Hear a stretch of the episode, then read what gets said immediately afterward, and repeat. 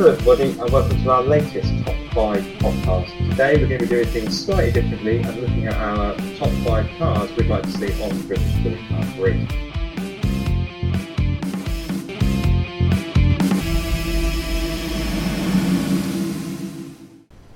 Hello and welcome to the new episode of the British Touring Car Podcast. Uh, we've got something a bit different for you this week, as you heard in the title. We're looking at the cars or manufacturers that we'd like to see in the British touring cars in the future. So at the moment we've got the likes of Honda, Vauxhall, uh, Hyundai, one Toyota in there, Audi. There are plenty of manufacturers that have been in there as well. Um, but we, we've got five each that we hope to see possibly back on the grid when there comes a rule change. So, we're taking a slightly different route on this podcast. Uh, we can't really rank them as such because they aren't in the series, so it's hard to, to say which one should be at number one. So, it's more of a discussion today of what cars we'd like to see on the grid. And I have got a proposed rule change. Oh, shall we start with that then? Let's start with that. So, first of all, obviously, it goes without saying, the touring cars is an incredibly expensive and difficult sport to get into. Yep. Therefore, if there happens to be a lot of Honda Civic shells knocking about, it makes financial sense to take a Honda Civic shell and develop that rather than buy a brand new car. Yes. However, I would quite like to see a cap of how many models you can have on the grid each year. Um, I Okay. say it's because Are you talking models of the same generation or of different generations, as in across the board for that model? Uh, I'd allow different generations because that would probably encourage people not to go for an older one and to try and bring a new car to the grid. Yep. I understand that it's not an option for everybody, and I don't want to start pushing people out of the sport and making it a money, even more money based than it is now. I was thinking back to a couple of seasons ago. I think there was nine Honda Civics on the grid. The rest was BMWs more or less, and it was it wasn't boring. The touring cars never is, but there's a there's a sort of nucleus of cars that seem to get recycled year after. Year. I mean, the Honda Civic we spoke last week's been on the grid house in 2002. It's obviously a very desirable car, but they're everywhere. I'd like I'd rather see new cars brought in, and perhaps there could be subsidies for bringing a new car to the grid or something like that. I just would like to see encouraging people to bring, like uh, Excelr8 happened with the Hyundai's, uh, like uh, BMR with the Subaru. Is to bring these new cars through uh, and keep the grid exciting. Yeah, well, it's not it's not the first time that we've seen it happen. We saw it happen in the early 2000s as well, when we saw Nissan, Volvo, Renault all drop out of the sport because the costs were getting too high, and obviously people still had to make up the numbers, and they were using old chassis of the same cars that were still there at the time. So yeah, I can completely understand why you would bring that sort of rule change in, and it would certainly give more variety, and I think it would possibly give the sport more appeal as well, um, Yeah. because companies are going to come in and they want to promote their brand. I think it's part of the reason that Hyundai have come in because they want they're a growing brand within the UK. Yes, they had this reputation of like five, ten years ago of being oh that Malaysian Asian built car that isn't very good quality, but if it can show that it's got good reliability, um, if it can show that it's quick, then it will build how well the brand looks in, in the UK. And I think some of the some of the cars that we've both written down, we will um, will be looking for that as well. Yeah, absolutely.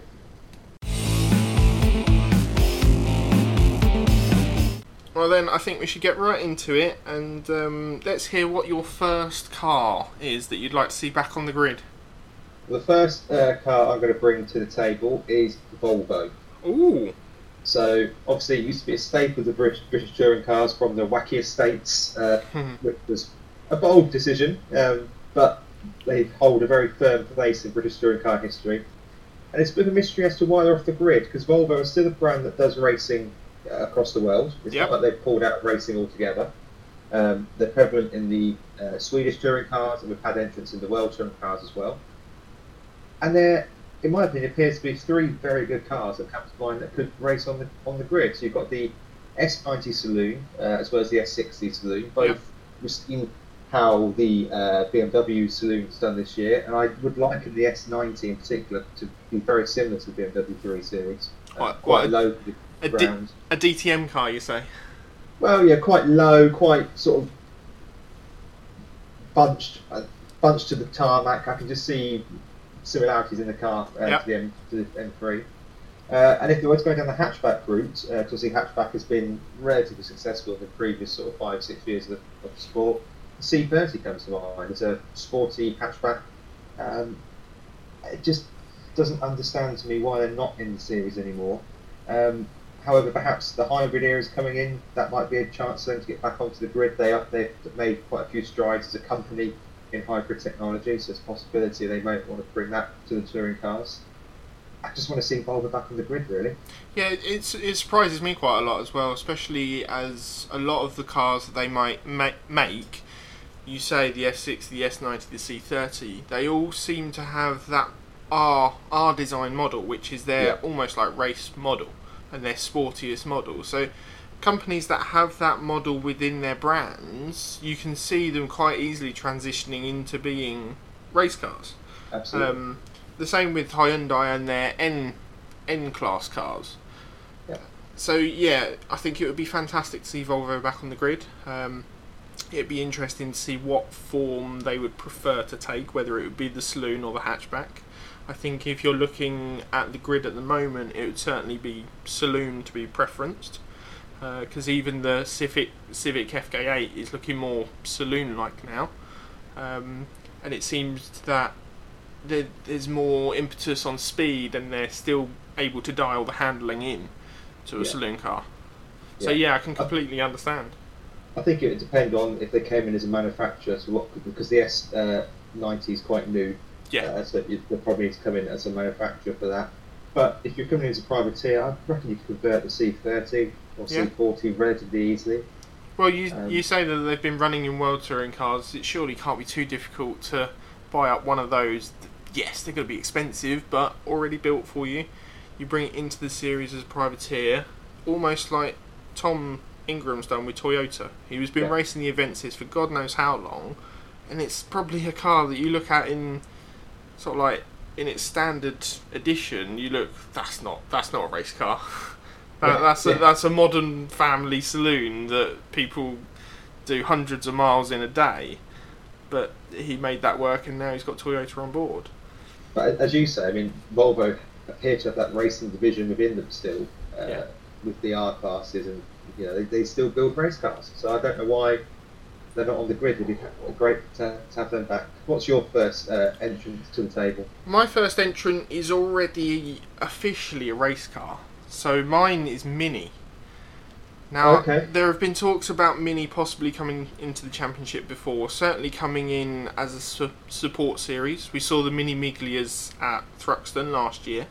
Yeah. And bringing in that bigger, either the Mini Cooper or I think the Clubman's probably a bit too big, but bringing in an uprated Mini Cooper. I Is think that big enough though, for Mini Cooper? it's going to be difficult. Yes, it is a smallish car, but in the modern day, when you stand next to it, it's nothing compared to what it used to be. Um, and yeah, is it the same sort of size as a Civic? Possibly. Yes, it's a slightly different shape. It's a bit boxier and stuff. Um, but the fact that they've got their own racing series, and we've also seen them in racing series throughout the world in WRC, in um, touring car events elsewhere in the world. I think it's probably an unlikely one to bring in. However, it's got that racing pedigree behind it, like you say with Volvo, that I think the transition could be made quite easily um, for it to come into the championship.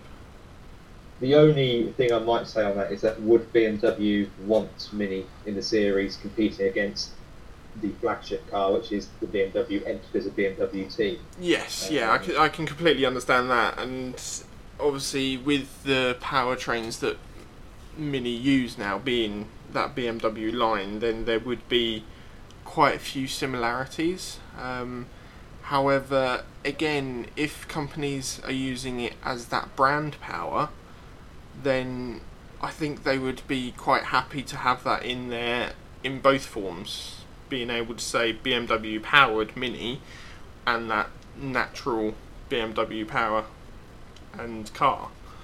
So, yeah, I can understand. I think if it would come in much easier to the championship if we went back to a two-tiered system like we had.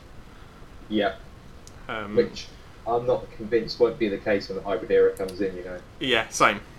I I think there will be those teams that certainly privateers and independents that won't be able to afford that step up yet, and they will have to gradually introduce, and then it will fall back into the stage where we get older vehicles dropping back to those those sorts of teams and independents, and then they'll gradually bring themselves up and through into the same sort of system that we have now.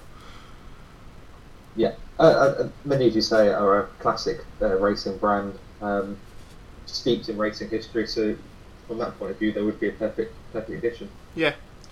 Go on then. What else have you got for us? So this is perhaps a bit left field. Yeah. Um, they certainly don't have the same racing pedigree as some of the other cars on my list. Um, but it's a car I've, I've never really seen in motorsport, and I don't know why. Yes. It's Fiat.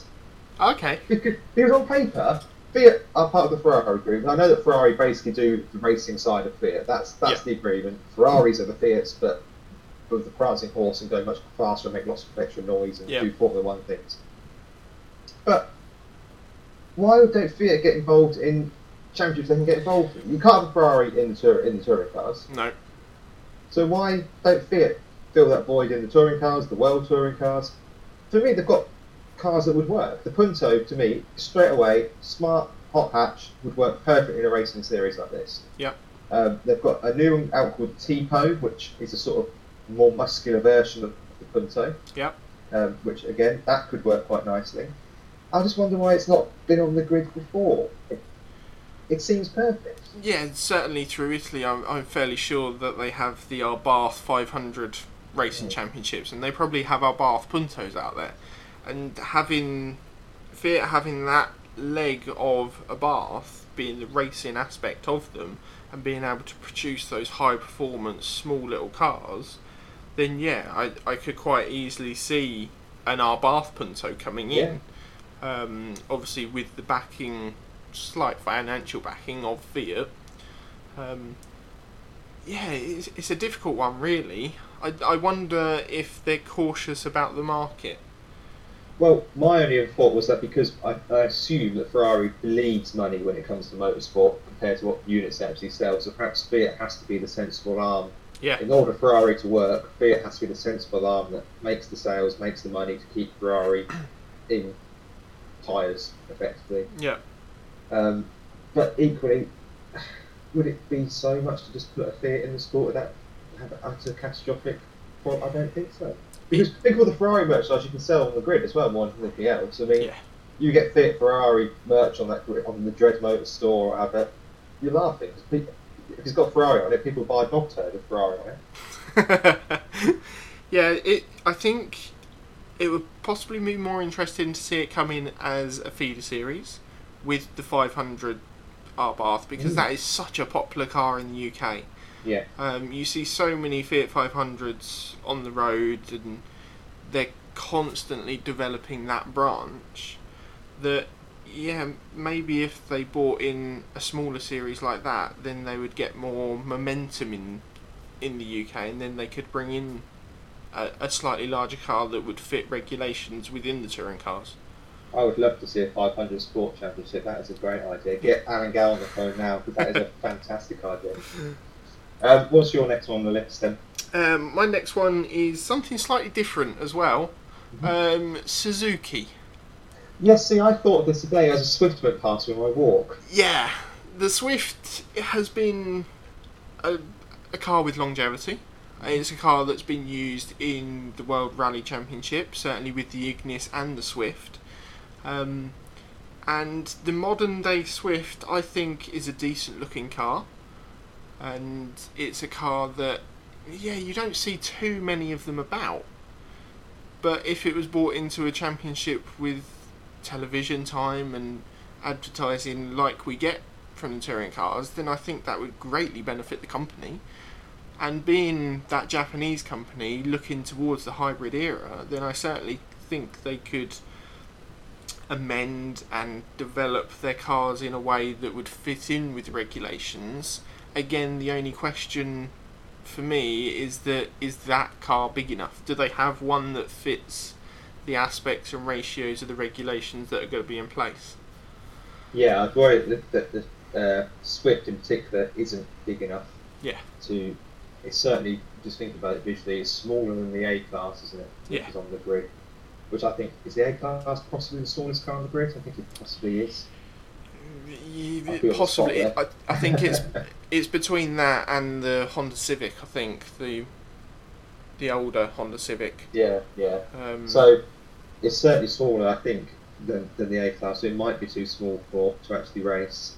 But again, I suppose perhaps the only caveat to them not joining would be that they do so much in the Moto uh, GP and motorcycle yeah, circuit that they've got their racing wing covered. yeah, yeah. They're they're Um, a very popular brand in MotoGP, and obviously having that bike aspect in there, um, as you say, their motorsport m- motorsport division may be all all taken up because you don't see many Suzuki racing series that are car based. No, but they've had such good success in the MotoGP. You wonder why they've not wanted to trans, transpose that onto another series. I mean, the touring cars is a pretty safe place to start. When you look at the viewing figures it gets, the crowds it gets, it is still by a long way the biggest uh, touring car event in the UK. I personally think it's bigger than the World Touring Cars here. Perhaps not across Europe, but Yeah. certainly here bigger than the World Touring Cars. Um, so it's certainly a good place to start. Yeah, I, I certainly think a, a company of that size would have enough momentum behind them for it because we've seen cases of like uh, Petronas, who sponsor Mercedes in Formula One, have now branched out into MotoGP and they have a Petronas MotoGP team, and that's to develop the brand. That's not even a car brand. So No. they're, they're, they're looking to develop into different areas and get that advertised in and work within the motorsport community. So I don't see why other companies, especially car companies, couldn't do that as well. I would agree. Um, shall I go to the, my next one? Yeah, go on then. We'll stay in Asia. Um, and again, it's one that's not been on the grid that I can remember. Um, some clever clogs might be able to point out a time they were on the grid. I'm looking at you in particular at the moment, Sam. Thanks. Mazda. Hmm. I don't remember off the top of my head seeing one. Um, No. Certainly not in the configuration that you've queried. Um, so you're on about the either the Mazda 3, which is the sort of like hatch hatchback, or the Mazda 6, which is the more saloon saloon based one. Um, Yep. Two cars that are still being developed by Mazda, and they have been for quite a while now. Um, and there were, if I remember rightly, there were talks over the winter period of possibly Mazda 3s coming into the championship. There was indeed. Um, and it's a bit of a shame it never happened. I can see why the Mazda 6 may not be as suited when you look at the saloons on the grid. It's not. It's better, I think, than the shape wise than it than the uh, Volkswagen. Is it going to compete? with the Anything's better than the Volkswagen. Well, quite. Is it going to compete with the BMWs? No, I don't think No. it is. Um, therefore, I think the Mazda 3 is the better route to go down. Yep. Um, fairly good racing heritage, albeit not the number one name you think of when you say racing. No. Um, No, but but it's, a, it's another sort of manufacturer that will be new to the series. I think it'd be a good addition to the sport.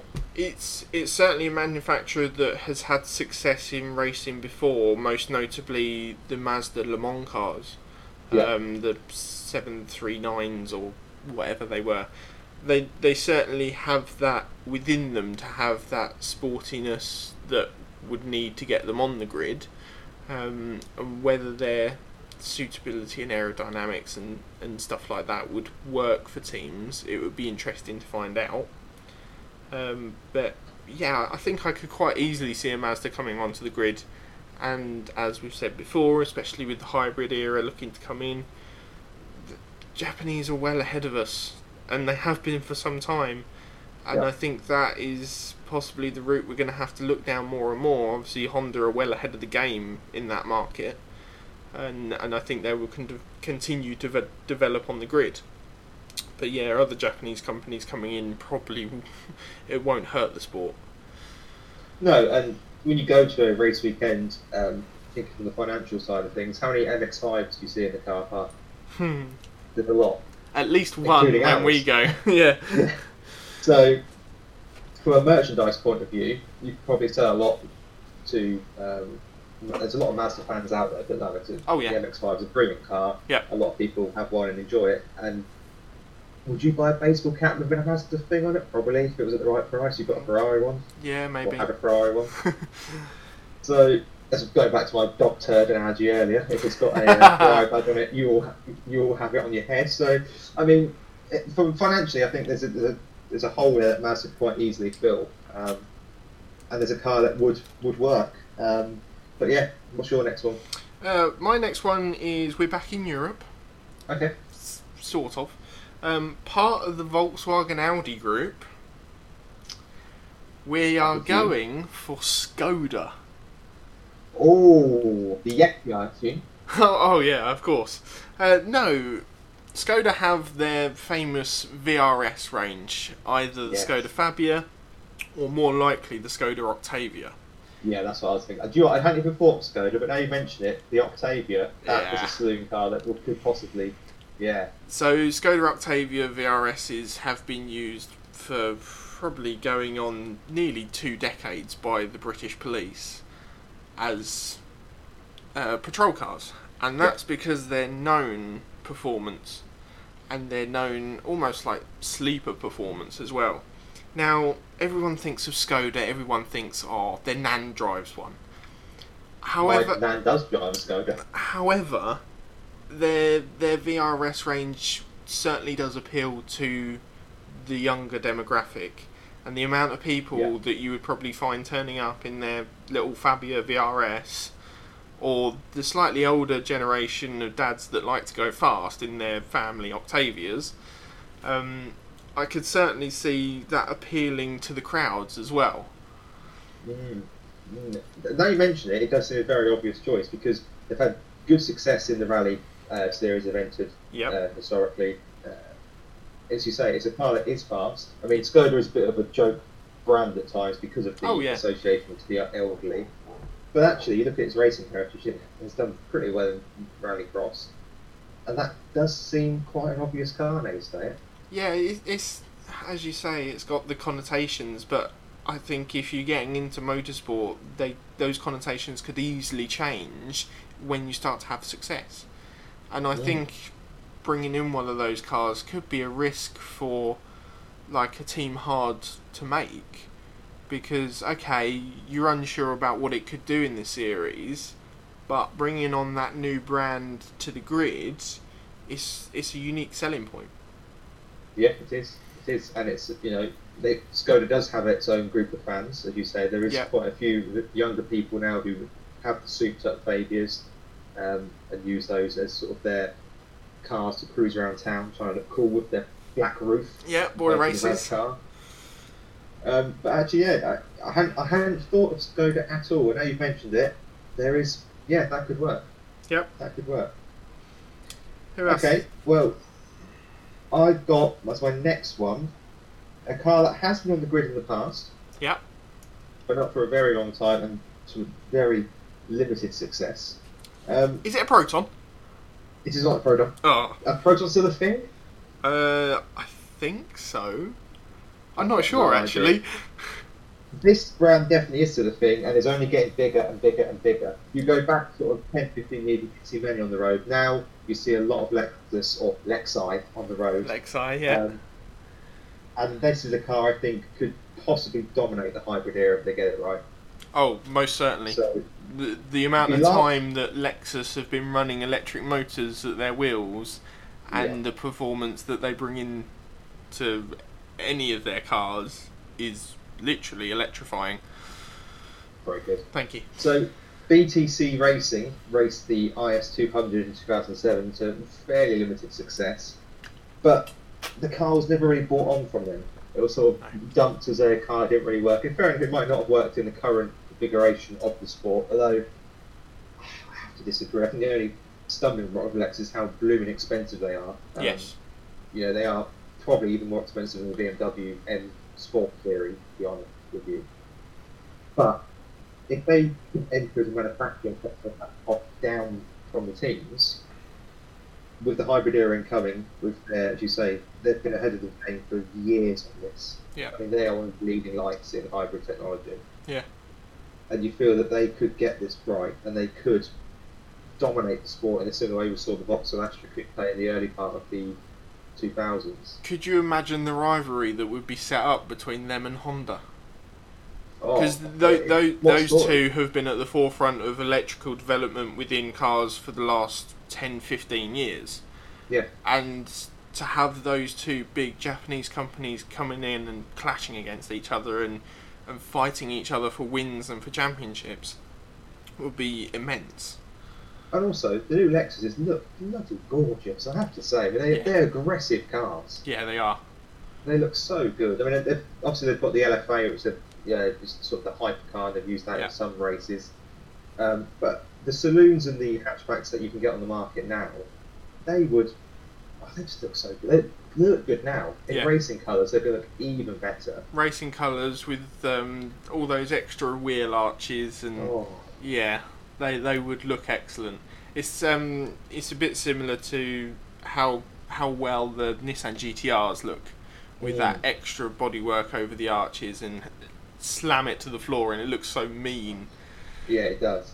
And you made a good point. You know, you can sell the, the battle between them and Honda very well. Yeah.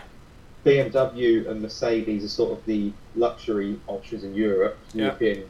So they're the main sort of uh, rivals to them in Europe, uh, and they can then try to fight them for superiority. That could be a very interesting top end battle. But I do think it would need Lexus to come on board as a manufacturer and actually supply the cars themselves. But I do think it's too expensive to run as a as a as a team as a privateer because yeah, Lexus is it's not a cheap brand. No, not at all. Um, yeah, it would be interesting to see whether they would like to come back on the grid, because as you say, their their racing pedigree currently stands mainly at top end stuff with the LFA.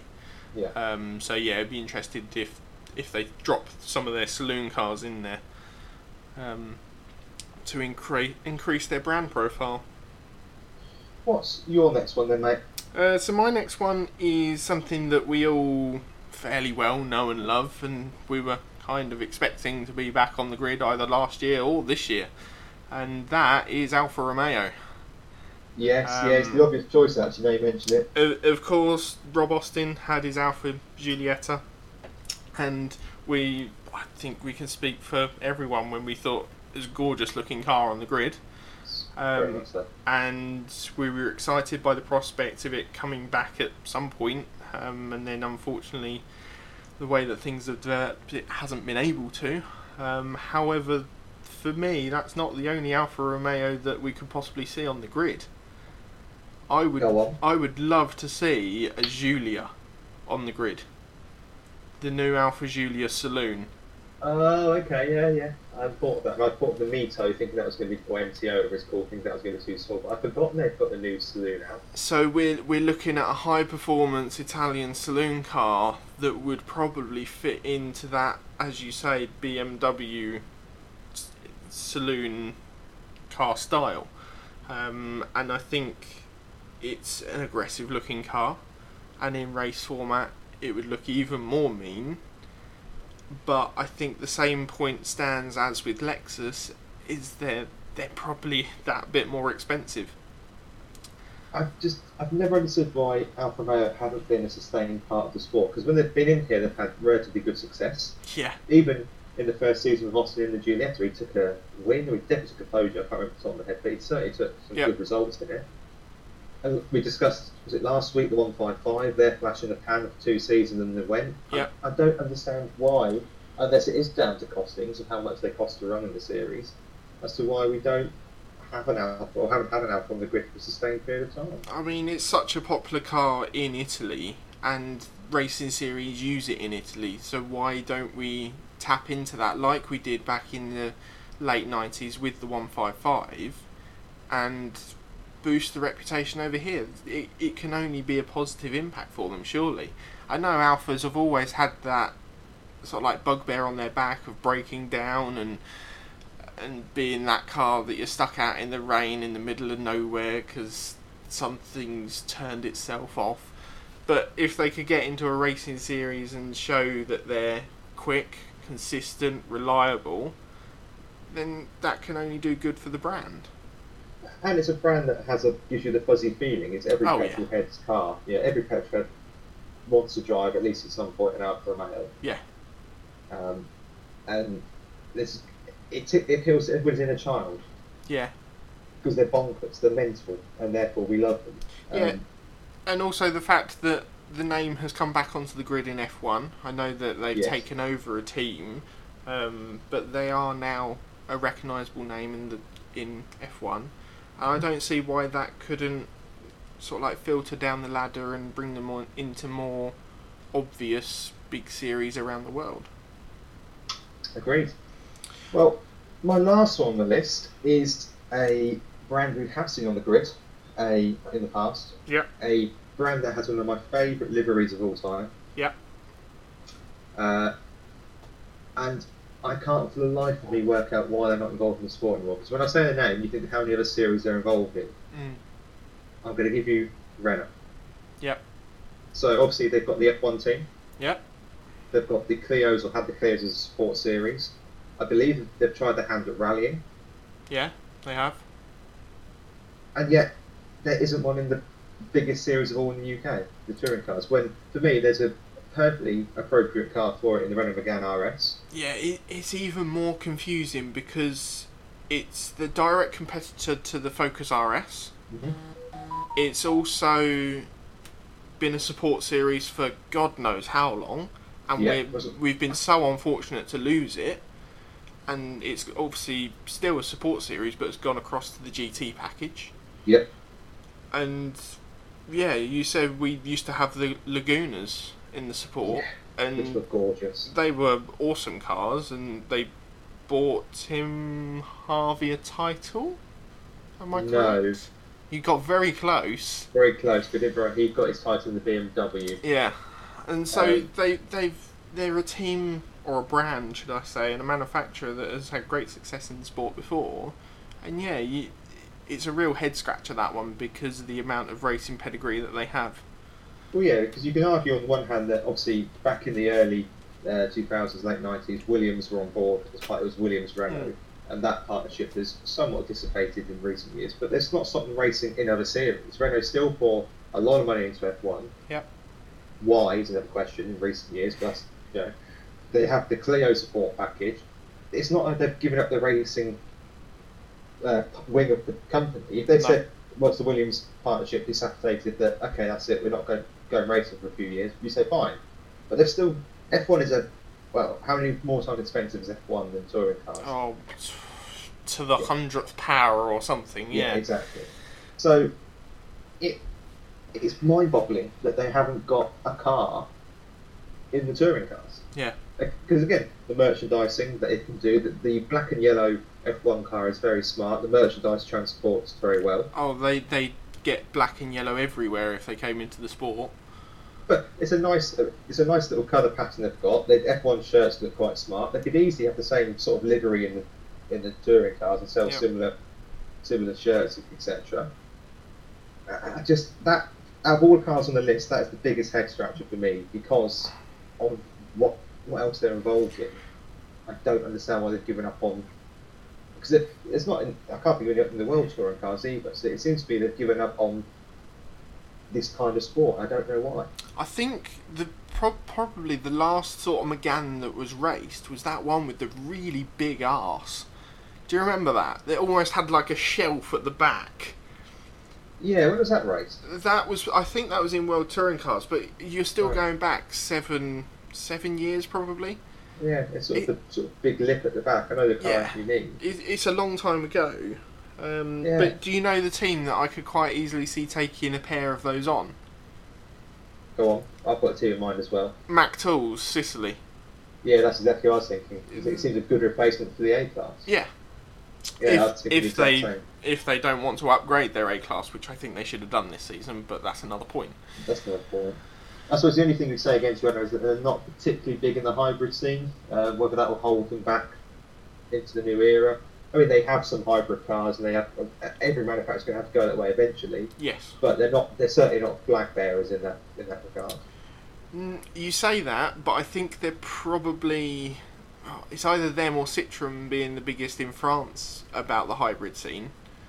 True, and I suppose they've got some experience in F1, which is getting more hybrid Yeah. every season that goes past in developing a hybrid racing engine. Yeah. Albeit you can't put an F1 engine into a oh, car. could you imagine that?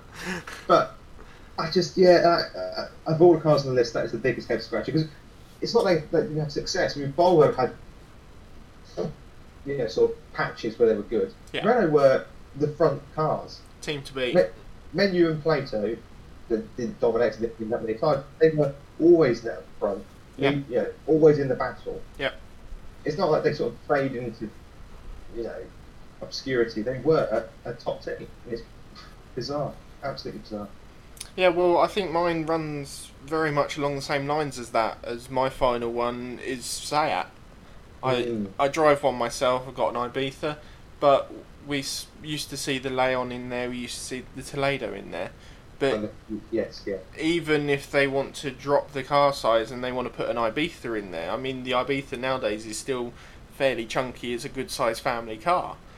Um, so I think bringing Seat back into the series, as we said in the last podcast, the amount of success that they had in the short time that they were there, they've got the racing pedigree behind them and coming back into a championship that they effectively already know. Well, yeah, I mean, useful the sport series as well. Um, Yeah. Which was a very fun one to watch. I was deeply disappointed when that came off the calendar because that was a, a very, very competitive and good good uh, race to get into. Do they still do Toledos now? I can't remember. I They do don't- actually, don't they? But they've got a stupid fat lip at the back. It's too big as a people carrier. Yeah. Um, but the Leon is the obvious choice. Yes. Uh, the the FR version. Yep. Or, or the Cooper Cup version. Yep. Um, yeah, as you say, they've, they achieved so much. We discussed last week their poor petrol uh, diesel era of the car, um, but get back into the sport. I don't understand why they're not. Yeah. The only thing I would say about say is that they aren't a particularly big presence across any racing now. No, no. Um, but I think their presence within the UK as a car, you generally see more and more and more of them on the road. Um, Yeah. So I, I don't think they'd have any difficulty in dragging in fans. No. Um, because the amount of like modified Ibizas or Leons that you see trundling around the back streets at night, you you could easily bring in sort of like an extra five thousand people each race just Yeah. in Seat fans. Yeah. Um, so yeah, it's it's it's a manufacturer that I'd certainly like to see back on the grid, and I think they would probably have a good degree of success as well. I would agree. Can I make one honourable mention that I didn't quite get in my top five? Yes, go on. Kia. Ooh, interesting. So they were relatively unheard of until Top Gear made the C apostrophe D the reasonably priced car. Yep. Which in itself is a pretty good car, actually. You can see that racing in, Yep. in itself. But they've recently released the Stinger, Mm. which I think is very similar to the Hyundai that is being run by Excelr8. And I could see that car in the touring cars. I really could. That that is a car that I think in the hybrid era as well could lead the way. Certainly, the Stinger is the it's the flagship range from them that is Mm. looking to get into that European market of challenging those big saloon cars from Germany. Yeah. And if we know or we have this interpretation that Kia is a very cheap and nasty and tacky brand. I But I think- No, I think that new Stinger is a proper quality car, and if it bought in, if it was bought into the racing, then I think the amount of people that have got a Kia at the moment is is massive, and I think the appeal would certainly be there. and it's a gorgeous car. I Oh mean, yeah, it's a very good looking Terrific. Car. I, I think similar to Suzuki and some of the other cars mentioned on the list, 10, 15 years ago they had they had that sort of tacky, cheap Yeah. uh, tack to them. I don't think that's true these days. I have to No. say, I think the, the C apostrophe D is a very well put together car. They are certainly further ahead than Dacia, as an example. Da- Dacia are now where they were 10, 15 years ago. Yes. I think that those brands of Hyundai, Kia, Suzuki have come on a long way, Yeah. and I would now like to see them take the next step into racing. I think. Yeah. Interestingly, what I've realised is we've not looked at any American brands. I don't think they work. No. Well, the Chevrolet worked for a while. Yeah. Um, but what else is there to bring in? Ford are already in the series and don't show any signs of going away soon, particularly as a, new model on the grid. Yeah. So, I can't think of any other. I mean, the rest are all too silly and big. Yeah, you've got these Cadillacs and Buicks, and yeah, they are all a bit too big. Um, I think the the Chevrolet Cruze that we used to have in the series and the Lacetti were the right size, um, but unfortunately, as we see generally nowadays, all car brands are getting bigger. Yeah, I, I did think about Chevrolet. I had a look on their website. They're not actually appearingly doing any sort of family cars anymore. It is now in the Camaros and the Corvettes. Yeah. Certainly neither which would satisfy the regulations or be suitable to the series. No. Um, so I can't think of any of American cars off the top of my head or brand that would, would work. Um, we've had Ford. Shall I throw a curveball at you? Just Please fi- do. just finally. I'll struggle to hit it from social distancing, but Yeah, because of the looking into the new hybrid era. Mhm. Do you think that Tesla could have a massive impact on the development of the hybrid sections of the cars? Not necessarily coming into the sport as a manufacturer, but coming into the sport as almost a guide and a base mark. I think they're more likely to come to sports manufacturing. Now you mention it. Really? Yeah. Even though they don't produce any petrol or diesel cars, combustion engine cars. No, but if we go to the hybrid era, which, which we're you know, obviously moving toward, it would be a good opportunity for them to get that racing car in, um, or certainly to provide engines. Okay, but if I can understand them coming in completely when we turn possibly fully electric, which I think the world is gradually going towards anyway. Yeah. Um, but that the middle ground that we're looking at at the moment and the hybrid suggests obviously you have to have a combustion engine and electric motors there as well. Yeah. Which is the reason that I don't think that they'd come in as a full manufacturer. I think, to be honest, they'll be more focusing attention on Formula E if they're going to go into any sort of racing series. Uh, because you say until we go to the fully electric uh, championship, I don't see them getting particularly involved. I don't know how much they can actually offer as an engine developer Hmm. uh, when they've not made a hybrid racing engine. I think you look at the people that could do that. Lexus is what they're strong with. Renault for their F1 racing engine comes to mind. Alfa Romeo, even if they're, because they're now in the sport Yeah. F1. Um, but I, I, I wonder if Tesla have any sort of experience. They might have potentially provide parts of the cars Mm. or parts of the engines, maybe. But I think we'll be looking at Hyundai, uh, Nissan, Japanese market. Toyota, Honda as, as the main sort of front runners here. Yeah. Um, I, I certainly think the Halfords Yuasa are probably already in developing their Oh, hybrid engine. most definitely. I think that'll be ready to go. Um, and I think that'll be, yeah, I think that's been probably in the works for quite a while. It, it'll be interesting to see when the announcement finally comes out and how they're going to integrate that hybrid aspect of it. Whether they're going to look into what uh, Formula One did first of all, which was bringing in the KERS system, which was Yeah. kinetic energy recovery and getting battery power through braking, or whether they are going to have those electric motors at the wheels. So will we see like lightning, or will we see a leveling out of the starts?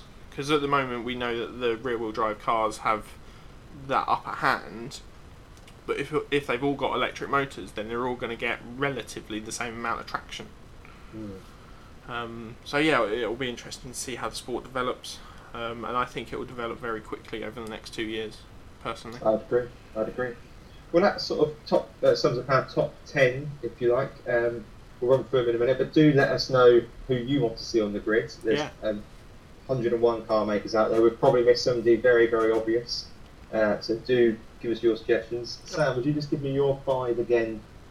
So I have uh, Mini, possibly with the Cooper.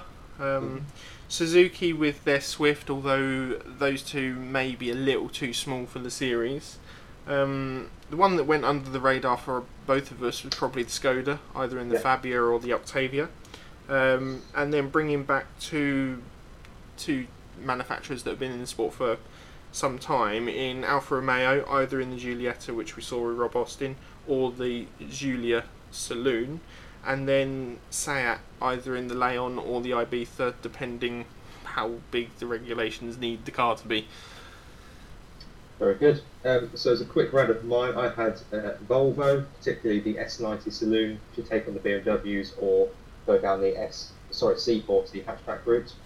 Uh, I had Fiat as the left field sort of racing arm that's been overlooked for many, many years. Punto or New Tipo as possible options there.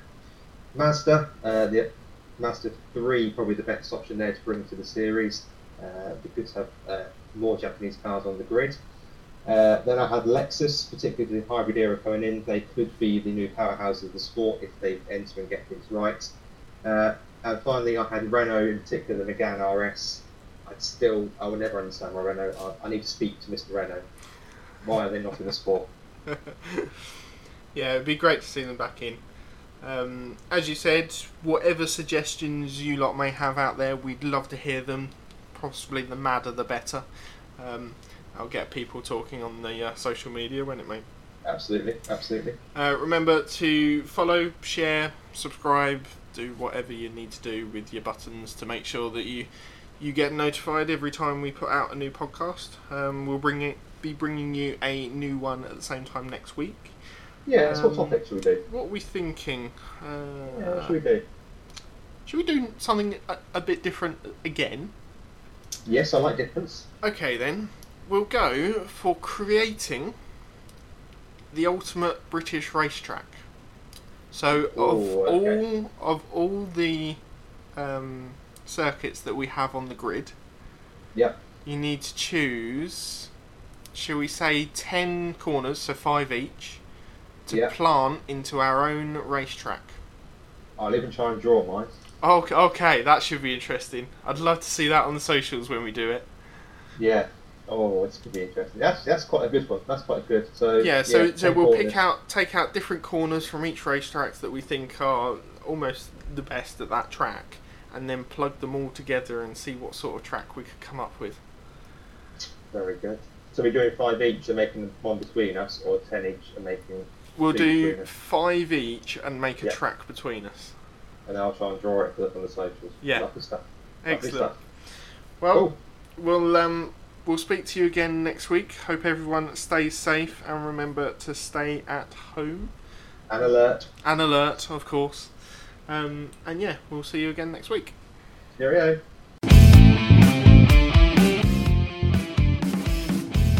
Remember to subscribe, follow, and also share our podcasts for more touring car updates. You can also find us on Instagram, Twitter, and Facebook by just searching for BTCP, British Touring Car Podcast, and you can also contact us there or on our email at btccpod at gmail.com.